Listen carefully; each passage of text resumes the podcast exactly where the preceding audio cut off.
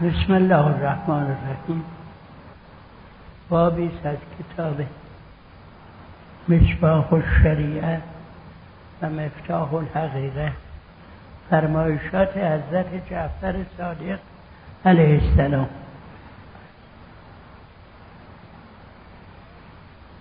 باب بر رضا بابی در رضا. قال الصادق علیه السلام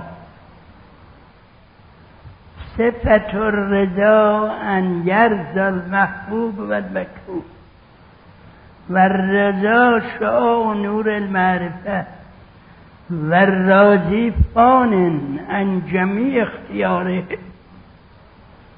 و الراضی حق و الراضی حقیقتا هو المرضی و الرضا اسم یجتمع فیه معانی العبودیه و تفسیر الرضا سرور قلب. سمعت ابا محمد الباقر علیه السلام یقول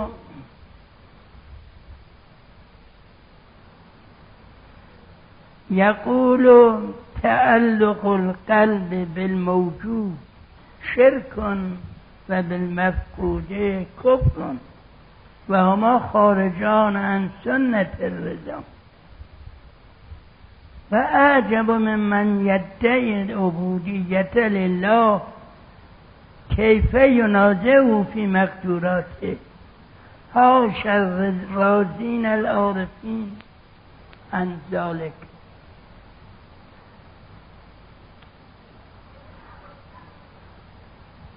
رضا در مراحل سلوک در اون تقسیم بندی که مراحل سلوک رو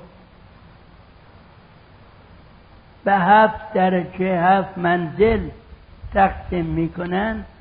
رضا و توکل ششم و هفتمه.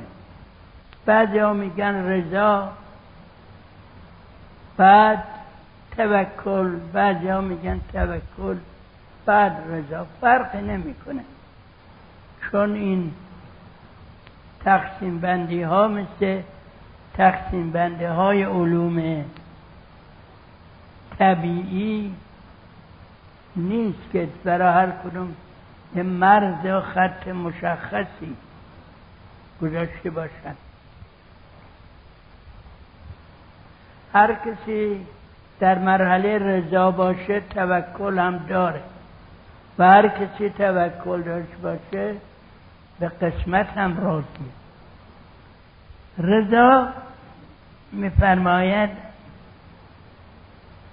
صفت رضا توصیف رضا چیه؟ این است که محبوب و مکروه نزد او یکسان باشه.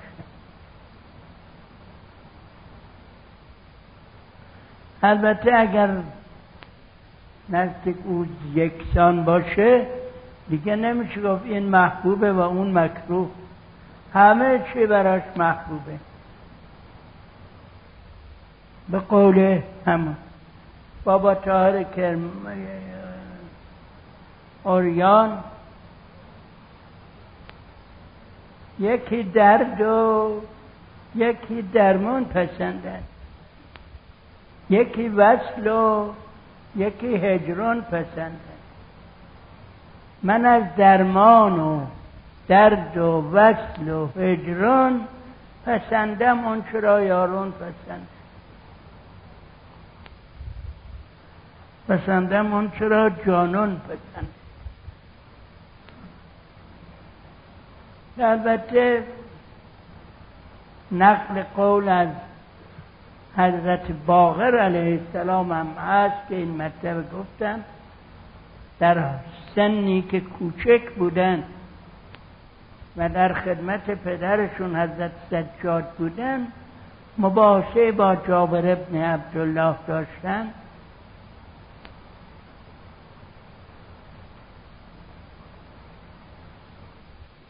او گفت من سختی ها رو رو هم رفته بیشتر دوست دارم. فقر رو از قنا درد رو از بیدردی رنج رو از راحتی بیشتر دوست دارم.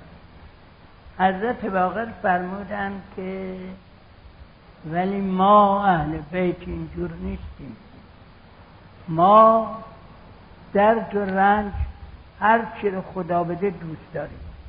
چه درد بده چه راحت فقر و قنا خداوند چه فقر بده؟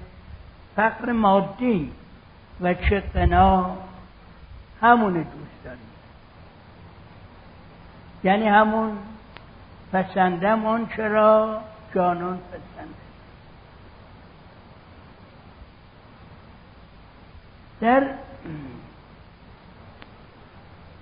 راجی کسی که در مقام رضایت و راضیه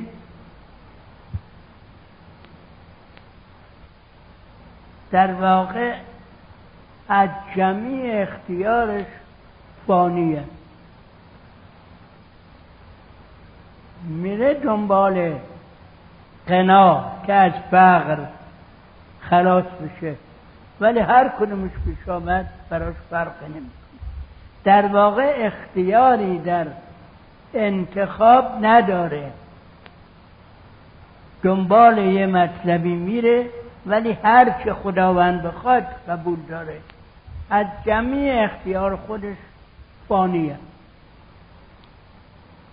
و کسی که راضی باشه حقیقتا در مقام رضا باشه خداوند هم از او راضیه. مرزی و انه از رضا در قرآن هم نگاه می‌کنیم این تقارن همیشه هست. یا ایت نفس المطمئنه ارجعی الى ربک راضیتا مرضیه.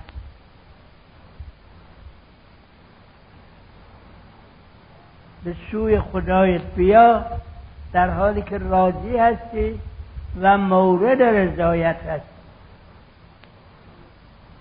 خلی فی عبادی خلی یا در بعض جاهای آیات دیگه قرآن داره. رضی الله عنهم و رضو عنه. خداوند از اونها راضی و اونها هم از خداوند راضی هستند.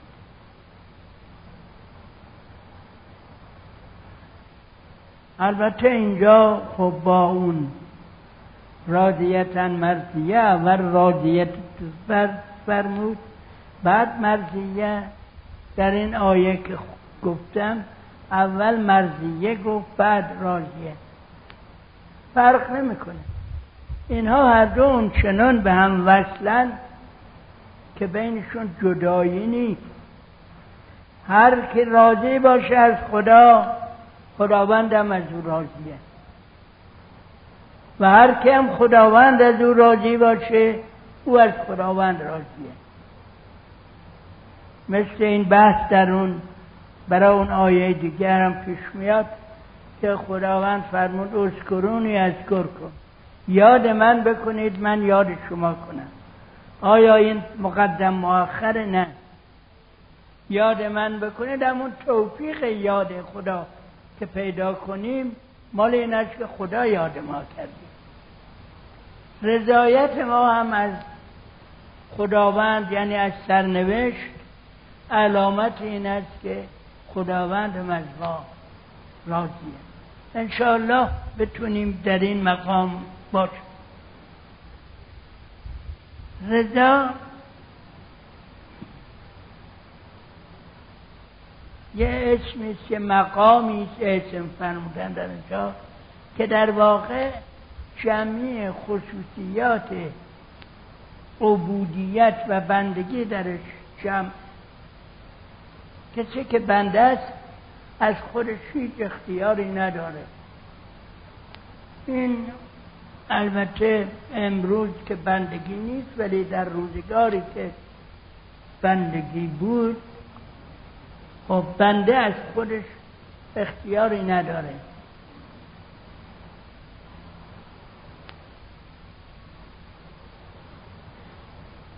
راجع به لغمانم هست که او به صورت برده خرید کسی. بعد پرسید چه می‌خوری؟ گفت هر چه بخورن چه میپوشی؟ چه لباسی می‌خوای بپوشی؟ هر چه بپوشن هر چه پرسید کمال چیز رو اظهار کرد. حالا در رضا هم این حالات بندگی کلا جمعه.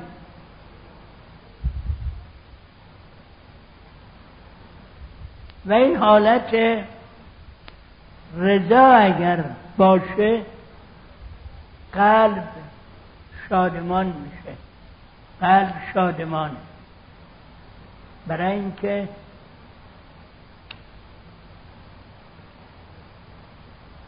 قلب یعنی جان خود به خود باید شادمان باشه. در کودک نگاه کنید کودک ها اصل در این است که همیشه سرحالند و فعالند.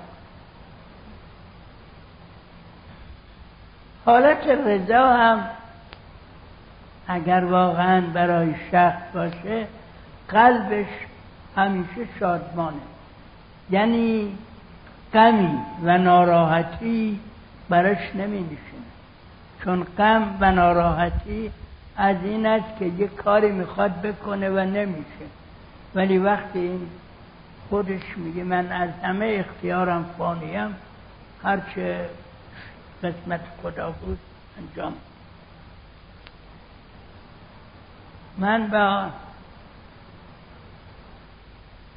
اجازه آقایون چون نماز نمی‌تونم به طریق عادی بخونم و این توفیق بنابراین نمی‌تونم داشته باشم. که در خدمت شما ها بریم به درگاه الهی. شما ها که میرید به درگاه الهی همه رو دعا می‌کنید. من هم دعا کنم یادتون باشه انشاءالله.